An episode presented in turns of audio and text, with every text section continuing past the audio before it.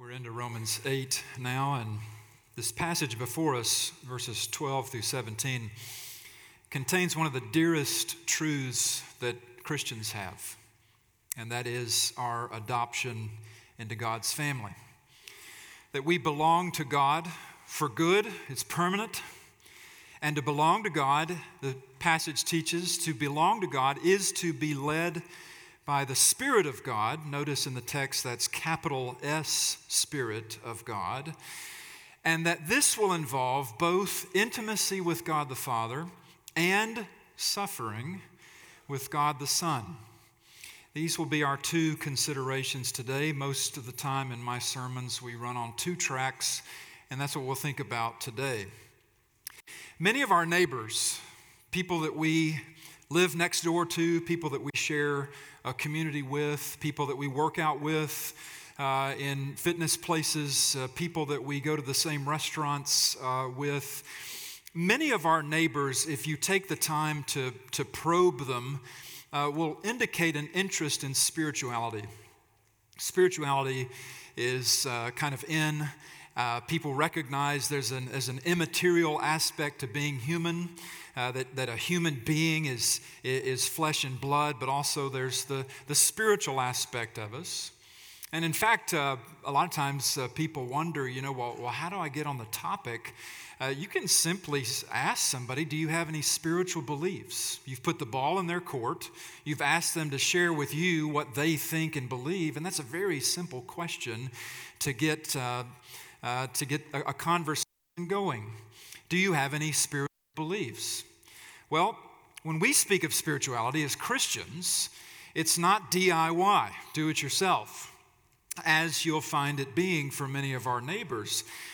When we talk about spirituality, it's what we have been brought in on specifically by God taking us into His family. Uh, we answer this consideration of what is spirituality. Spirituality, do we have any spiritual beliefs? And, and if somebody says that back to you, do you have any spiritual beliefs? And you, you say, yeah, I, I believe that I've been adopted uh, into God's family. And you'll go right to, to, to a, a core truth, a core value, if you will, uh, that we hold as, as Christians. What we're in on, what we've been brought in on, this passage tells us as you look at it, is that God the Spirit takes up residence in us. That's mysterious. We don't we don't uh, we don't get fully how that how that works, but He does. The person of God the Father adopts us as His children. We we can understand that more because we're, we're familiar with adoption and how that works. The person of the, God the Son shares His sufferings and His glory both with us, and we're curious as to what we're in for with both. One sounds good, the other not so good. And if you remember nothing else from this uh, sermon today, uh, if your eyes cross and your heart hurts when you try to, or your mind hurts, I should say, when you try to wrap it around uh, the Trinity, at least remember this, you're, you're in on something really good. Can you remember that? uh, by what God has uh, done for us, by His grace. But the best way to explain the Spirit of God with brevity, well, in fact, we just sang it. Uh, if you look at the words, um, asking the Holy Spirit to instruct us, the second line, bring the presence of the risen Lord. Uh, in essence, that's what Jesus Himself said the Holy Spirit's ministry is about, about mediating the presence of Jesus to us. Uh, Jesus said this in John sixteen, when the Spirit of truth comes, He will guide you into all the truth. He will glorify me by taking from what is mine and declaring it to you. And so in, in brevity, to explain the Spirit of God, it, you think of Him as your guide into all things truth, all things Jesus. And if you put Jesus' words in John sixteen with what we have here in Romans eight, what does the Spirit of God declare to us? Jesus said He will declare everything that's of, of me to you. And what is it He declares to us, Romans eight, is that we belong to the family of God. It's a marvelous thing to consider. I know we're used to it, but we need to, we need to be refreshed in this and what this means. God the Father has adopted us. Uh, he has made us uh, co-inheritors with God the Son. And thus there is, as we've already seen in this passage in verse one in chapter eight, there's no condemnation awaiting us when we die belonging to God's family. All that awaits us is glorification on the other side of the grave. There's no condemnation over our life. That's beautiful. God isn't mad at you. His, uh, his wrath toward your sin, which is his hatred of what hurts us and, and how we hurt others in our sin, uh, that, that's been, that's been completely assuaged in the, in the, in the death of Christ for us. God didn't have to do any of this for us or, or for anyone else for that matter. In fact, he said to Israel through Isaiah, "My glory I give to another." Except when you come into the new covenant context, that's exactly what he's doing with us in Christ. He's sharing his glory. It's a, it's a, it's a different time. He didn't have to expand his family to include you and me. He doesn't have to call us his children. But he did. He does. And we love him for it. And by the way, thinking back moments ago to what I was saying about, you know, how we talk with our neighbors, don't underestimate your neighbor's longing for something beautiful as well as something meaningful to believe in. A lot of times in our zeal, a lot of our training and how to share our faith is is pretty sterile, uh, frankly, and it's uh, it's a lot about facts, and I want to convey this to you, and you'll listen, and maybe you'll believe, and Uh, in our zeal to give answers, sometimes we, we overlook how the gospel answers the human need for beauty by, by giving us this bouquet of, of grace. And one of the, these flowers are all over Scripture, but one of our, our most beautiful flowering truths is that the one who guides us into all truth is called here, verse fifteen, the Spirit of adoption.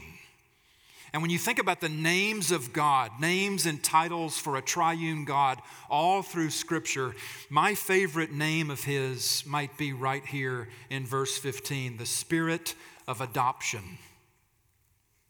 In this sermon, I'm going to emphasize two realities as we have them in this text. The two realities are the effects of being led by the Spirit of God. One is, as I mentioned earlier, intimacy with God the Father. And the other is suffering with God the Son. You see that part of it in verse seventeen. But these two realities are the effects of being led by the Spirit of God. Our belonging to God is set. You belong to God by way of adoption. And belonging to God is being led by the Spirit of God, verse fourteen. And this involves both intimacy with God the Father, the King of the universe, you get to refer to as Abba, Father, and all the closeness that brings with it, and suffering with God the Son, the one who bore our sorrows and our griefs as well as our sin. So the first consideration of two today are being led by God the Spirit. This language in verse fourteen, are being led by God the Spirit, involves intimacy with God the Father. And of course, this intimacy is all wrapped up in this word adoption. You see it there in verse fifteen. You did not receive the spirit of slavery to fall back into fear, but you have received the spirit of adoption as sons by whom we cry, Abba, Father. Now, I, I don't get asked this very often, but occasionally I do get asked, have been asked, what one word would I use to, to summarize the heart of Christianity? Can you boil it all down into, into one thing? You come into my office, there's a library full of books. What's the point? What, in essence, is all of this about and trying to communicate? And, of course, we can never uh, boil it down to just one thing, but if it could be, if you pegged me to say what does, is the one thing, I think it's adoption. J I Packer uh, wrote in his uh, classic book, Knowing God, our understanding of Christianity cannot be better than our grasp of adoption. He's right about that. Our understanding of Christianity cannot be better. Not that it will not be better. It cannot be better than our grasp of adoption. And so the Holy Spirit of God in our text, verse fifteen, is called the Spirit of adoption. because it's because God is an adoptive father that we can call him Abba, Father. Abba means he, he wants us to know him. He wants us to draw near to him. He wants us close. He wants us to experience his love. He wants to share his happiness with us, even if you're not particularly happy today, or if you have to fight for joy. I do too. But the plumb line in that is that we get to call the King of the universe our Abba, Father. When I was in Israel uh, back in the month of May, uh, of course, uh, Hebrew is, is spoken there, and um, I was able to pick out a few words and read a few words from my uh, training at Dallas. They make you take four semesters of Hebrew uh, at Dallas. It, it, it's... Um, Nothing that's, I, I'm not fluent uh, by any stretch, but I could pick out a few things. And as I would uh, occasionally listen to children talk to their uh, parents, you would hear Abba. And I remember one uh, night in our hotel, we had this incredible spread uh, in the dining room, and uh, there was a child standing in front of the dessert tray. And uh, Abba, you know. And he was obviously asking if he could have something from the dessert tray. And Dad said no in Hebrew. And of course, that ruins my illustration. Uh, but actually, it doesn't. Because what God says yes to is not everything we want for ourselves. Uh, and this can be hard for us sometimes because, look, if you really want something for yourself, you you you want it. You think that's something you need, something you want, and it's it's hard to be told no. It's hard to be told wait. It's hard to not feel like you hear anything from the Lord. And, and a lot of us have experienced that and experience it still. But what God says yes to is everything he wants for us in Jesus. And everything that Jesus has promised to do and to be for us, it's, it's all yes. I mean, Paul even says it this way over in the Corinthian letters. Now, these are not unfamiliar truths to a lot of us in the room, but we need to taste again their sweetness. Our adoption as sons and daughters of God is really an incredible thing. It's the best thing we have going for us. Our gospel is a gospel of adoption, which is why when you look at the text and you look at verse thirteen, for if you live according to the flesh, you will die, but if by the Spirit you put to death the deeds of the body, you will live.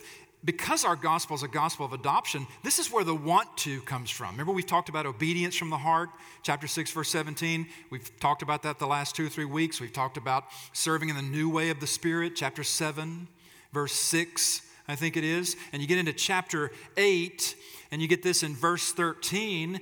And, and with that in the background, we realize, hey, with with what God has done for us, you know, I, I want to put to death the deeds of the body. And what he means by deeds of the body, I talked a little bit about this last week, is, is not your flesh and blood person, not, the, not that your, your earth suit, as it were, is, is a bad thing. Jesus took one on himself. Flesh is not bad in that sense, but flesh or body, flesh slash body, as it's used interchangeably in our text, is about fallen human nature, our draw to sin, our desire for sin. But with the living Spirit of God within us, we also want to put to death those things that dishonor God, those lesser and baser uh, drives, uh, those ways that we look at the world and and and and fear. Jesus talked a lot about don't fear, or the, or the ways that we uh, try to exempt ourselves from avenues of service, et cetera, and so on. And we will, as a son or daughter of God, we will put to death the deeds of the body, as he refers to it here. But how will we do that? To answer that, let me take you into our own adoptive experience. When we were adopting eleven years ago, Lynn and I, a flurry of decisions come at you when you step uh, into that consideration. And in an effort not to feel overwhelmed by the process of adopting a child, uh, we decided we would take things one yes at a time. You just sort of walk into this experience and, and you, you all, suddenly you, you hear about a child and you start uh, hearing uh, about uh, all the things you've got to make decisions for, and uh, our live-by statement became one yes at a time. And it wasn't that we wanted an out. We set ourselves to adopt, and we knew we would, but we didn't want to get ahead of ourselves. It's real easy to do. And that's why we adopted this uh, statement, one yes at a time. Now, as it was, after we said our first yes, the yeses just cascaded from there. And we've never looked back. It felt right all the way once we put that oar in the water. But I want to take that from, from our own experience in real-time uh, actual adopting a, a child in our case. And And I want to put that into to what we're talking about here in, in verses uh, thirteen and fourteen. As you look at verses thirteen and fourteen, this emphasis on putting to death the deeds of the body, verse thirteen, that is our uh, what what emanates from our fallen human nature, which is in opposition to God. Every thought, word, deed you have that you know, you know in your spirit, uh, lowercase s, that part of the human being that is that that it's your conscience and your your knowledge of, you know, is not right. The good things that you refuse to do, not just the, the bad things that you might do, just to put it in a simple uh, contrast. But sometimes we make this, in verse thirteen, put to death the deeds of the body, we make this uh, an all or nothing all at once. Same with verse fourteen. All who are led by the Spirit of God are sons of God, full stop. But what I want to show you in verses thirteen and fourteen, are these are present active tenses. Now, school's underway, it's September. Some of you kids are in English class. Um, don't let your eyes glaze over, but this is actually pretty cool. Watch this, kids. Verse thirteen, if by the Spirit you are putting to death the deeds of the body. That's what present active tense conveys, ongoing action. Same in verse fourteen. For all who are being led by the Spirit of God are sons of God. Well, why didn't they just translate it that way? Well, that's that's why they put me in seminary, so that I would come and, and show you that uh, there's nuances within these texts. No, I mean, you see it. But if by the Spirit you put to death the deeds of the body, you will live. If you're putting to death the deeds of the body, It's it's the same in the verse part of verse thirteen. If you're living according to the flesh, it's, it's continuous action in the tense uh, of, of this language. Th- that means that there ought to be ellipses at the end of these uh, uh, verses, like the dot, dot, dot. That's an ellipsis. At the end of verse thirteen, it's ongoing. End of verse fourteen, it's ongoing. Uh, we are adopted into God's family, full stop. Exclamation point even. But belonging means being led by the Spirit of God, owning His ownership of us in Christ, ongoing, present, active tense. Even our being called debtors. Look back up at verse twelve, where we began this morning. Verse twelve, brothers, we're debtors, not to the flesh, to live according to the flesh. We're debtors, but we're also sons. Sons includes daughters in this context. And so while debtor, what does debtor convey, verse twelve? It conveys obligation. But because, as the context goes on, we're debtors who are also sons because we're children of God, the experience of this indebtedness to God is not, you better live up to the name of Christ on you. It is rather, grow into the name of Christ on you. You think about it in this context. We raise our children. And that's more about growth than it is about performance if you're a wise parent. You'll exasperate a kid if all it's about is his or her performance for you rather than their growth. There are certain things that kids are learning as they grow up. Learning, ongoing. There are certain struggles they're going to have. There are certain attitudinal dispositions. There are certain draws and impulsiveness and and and, and things that, that you see in them. And if you take this sort of all or nothing, stop it, that's never going to happen again, you're probably overbearing. Do you really expect from your child all or nothing obedience? You're probably overbearing. What we should expect is that our children learn to say yes to us, that they grow into this rather than live up to it. This chapter teaches that those led by the Spirit of God ongoing will be known by our yes to God. Even in the face of suffering, which we're coming to, but the way our yes works out is more like one yes at a time. By which I do not uh, mean we're giving ourselves freedom to balk at God, that we're always uh, keeping no as a live option. I don't mean that at all. But following Christ doesn't require Uh, the mountaintop experience. It doesn't require the, the camp commitment. It doesn't require this point in time, stake in the ground, cape flapping in the wind behind you, super commitment. It requires growing, growing into the name of Christ on us, growing into our inheritance in Him. It's finding as you grow that your desires grow and expand to include desires for Him. Now I want His way. I want His truth. I want His life. Even if I'm struggling with a certain temptation, the struggle is because I want what He wants for me. If there's no struggle, well, then either it's not really a temptation or uh, I, I'm, I, I don't know my own heart. Finding ourselves praying, make my desires fit your design, Lord. Our yes to God is, is the way that verse sixteen works out. The Spirit Himself bears witness with our spirit, lowercase s, that we are children of God, our, our, our spirit being that, that immaterial part of human being.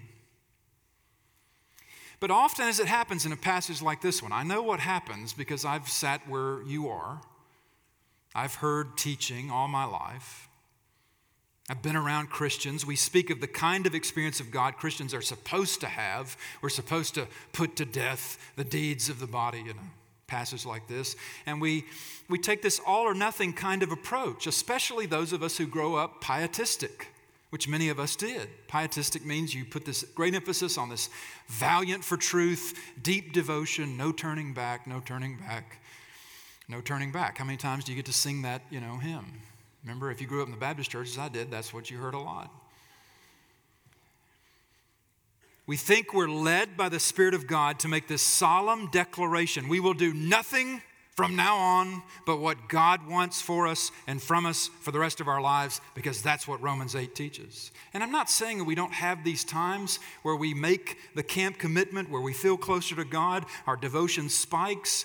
Maybe I'm just speaking from my own experience here, and that won't be the first time probably or the last. But I look back on my sincere commitment pledges.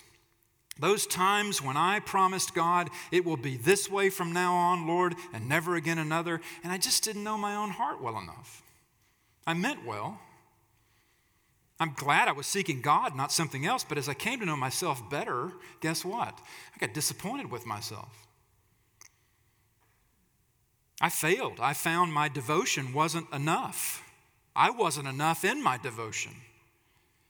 And that made me feel all the more shame. Because I thought, well, by now, wherever now plotted on the continuum, I thought by now I, I, I should have put to death all the lesser, baser drives and, and deeds of the of the fallen human nature with finality, no turning back. Don't I don't I sing that every Sunday? I thought obeying God involved this one big yes. You know, whatever God wants, whenever He wants it from me, He'll get it because I'm all in. In fact, a lot of the ways that Romans twelve gets handled, and we'll get to Romans twelve eventually, you know, that, that, that I put it all on the altar. It's called a living sacrifice. That means God does anticipate some crawling off and on. It's a living sacrifice. He knows us well. He knows that we will struggle. We, we confessed it this morning in Psalm one oh three. He realizes that we are dust. And what does Psalm one oh three say? Remember when you when you read the when it was read to us and we sang that as the as, as a father has compassion on his children, so the Lord has compassion on those who fear Him, those who fear Him, those who take Him seriously, those who relate to Him in the way that responds to the call of God on our lives. We know that we've got to render obedience. We get it. But I thought obeying God involved this one big yes. I was all in And I was all in. But I was all in with a deceitful heart still. I was, I was all in with a self-righteous heart. The text does say we're debtors to God, verse twelve, and this conveys obligation, as I mentioned. And it fits in this context. What are children supposed to do? They're obligated to follow the lead of their parents. That's the job description of children. Well, as adopted sons and daughters of God, we have to go God's way when we're owning his ownership of us ongoing. This is what sonship, which again, it includes daughtership, but sonship is easier to say, so here it inclusive. This is what sonship requires, that, that we will own his ownership of us. I said last week, God has always expected obedience from his people. He's always said, you're my person, now obey me, always, in whatever uh, covenant arrangement, old or, or new. We are under the obligation to obey. This is what debtor, verse twelve, communicates to us.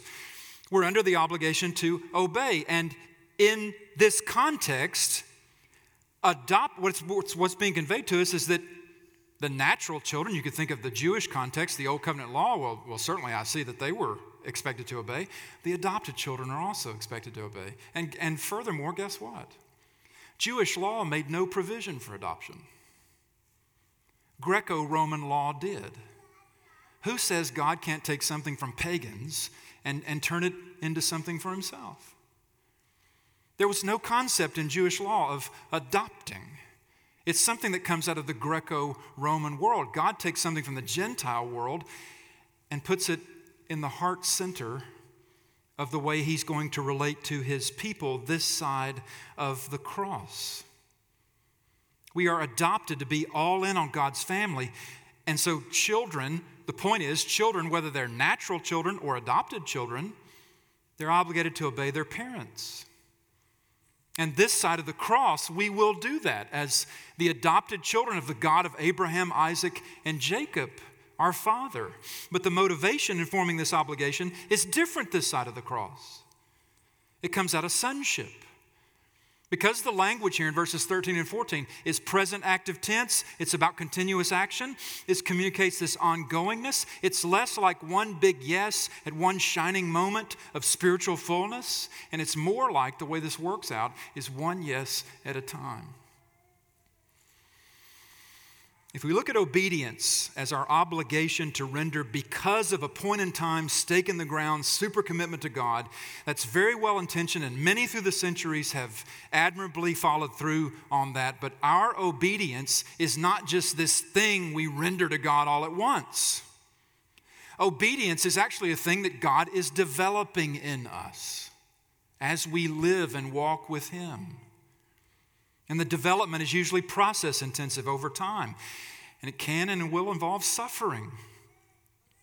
Developing our obedience will involve suffering with God the Son. This is our second consideration. And because we'll keep talking about this in the sermons to follow, I'll just give you a little bit on it this morning and we'll be done. Our being led by the Spirit involves suffering with God the Son. It involves intimacy with God the Father, a new relationship with God. It involves suffering with God the Son as the, the way to his inheritance, to his glory. Verse seventeen. But note the context verse seventeen's here in.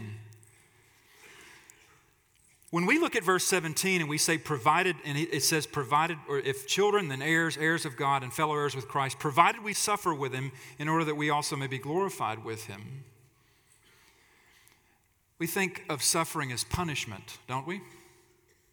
If you're suffering today, it's really easy to think, God's mad at me. God didn't protect me. God didn't let this thing I wanted happen because he must be mad at me. He's sick of me. He's tired of my faults and flaws. Do you realize Jesus called his father Abba? Do you remember where we have that in the record of the gospel? In the Garden of Gethsemane. Before he goes to take the punishment for sin in our place, he calls God in the garden, Abba, Father, if you're willing, you can take this cup from me. The only one who called God Father uh, called God the Father Abba, he's the only one who, who, who suffered punishment in that. For the rest of us, there's no punishment. For the rest of us, suffering is never punishment. It is development. It's, it's how uh, God develops our faith. Suffering for us this side of the cross develops our resiliency. It develops our empathy, our trust, our love, our, our self-control. It even develops our, our intimacy with God the Father. Martin Luther uh, used to teach that God always gives us a reason to cry out to him, which doesn't make God the author of your pain. But he is an editor. He is making us better inside it. If you've ever suffered loneliness, for instance, so did Jesus. And what did he do with the loneliness? He, he went to Abba. If you've ever suffered rejection, so did Jesus. And what did he do with his rejection? He sought out Abba. So do we. So do we. Dallas Willard said something to the effect somewhere that Jesus not only substitutes himself in our place, which he does on the cross, but he also invites us into a crucified life. Verse seventeen, if children, then heirs, heirs of God, fellow heirs with Christ, intimacy with God the Father, and identity with God the Son, who suffered not just on the cross, but also in the rejections of people. And when you think about the varieties of suffering, and there are varieties, illness, physical and mental, bereavement, moral dilemma. There can be suffering in that, trying to make the right decision.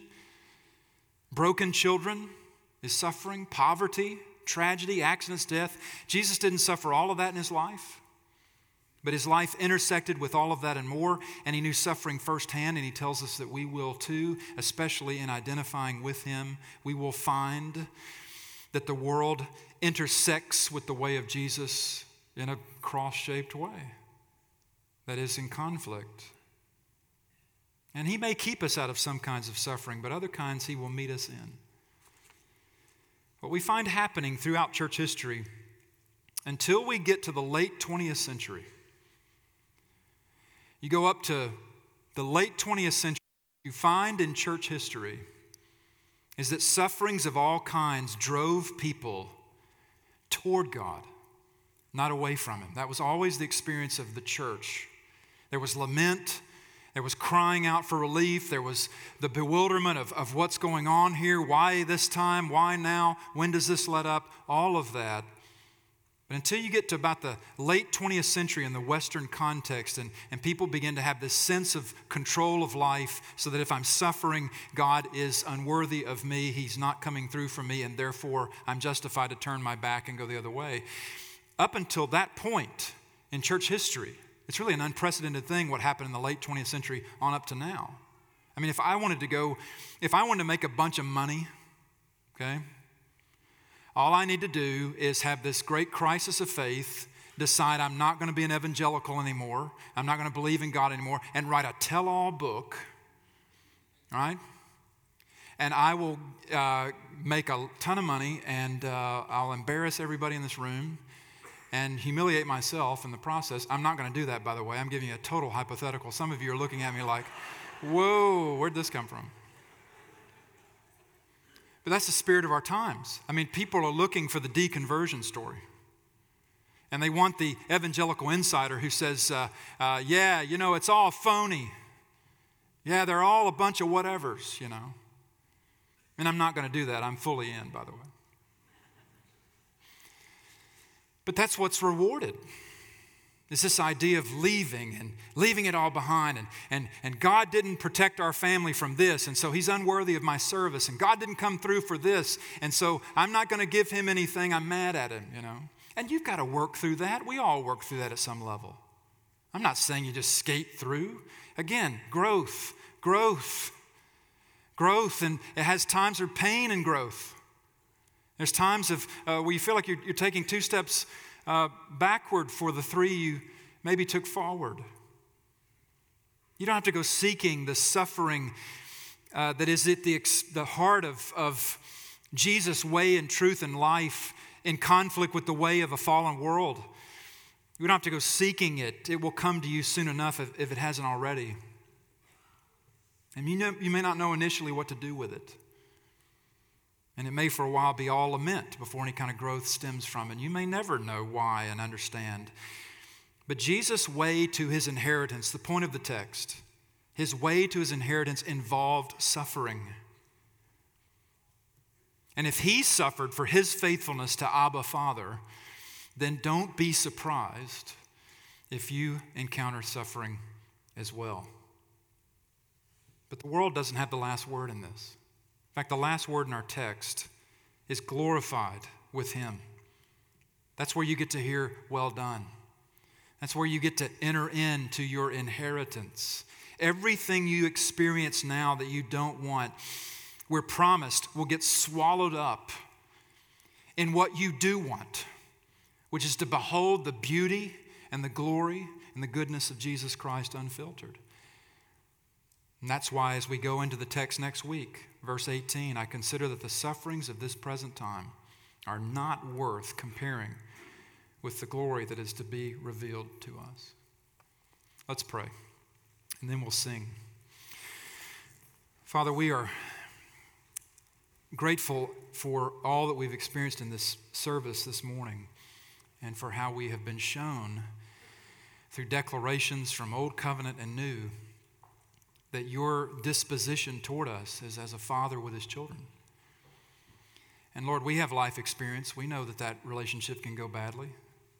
It can go wrong.